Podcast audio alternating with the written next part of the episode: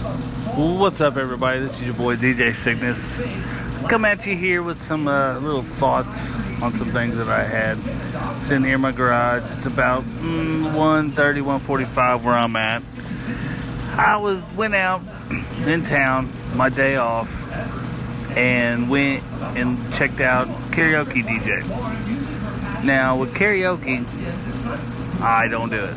I just I have no no no reason or thought to want to do it.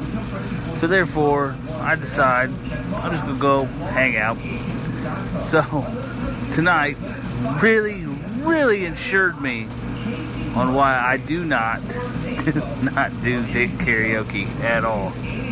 With everybody sounding like they're killing cats when they sing to the point where it's just awful. I'm like, oh, thank God, I, I couldn't deal. I couldn't deal with it. I don't know how some of y'all do it. Um, it amazes me that some of y'all actually do karaoke. I I blow my brains out. That's all it comes down to.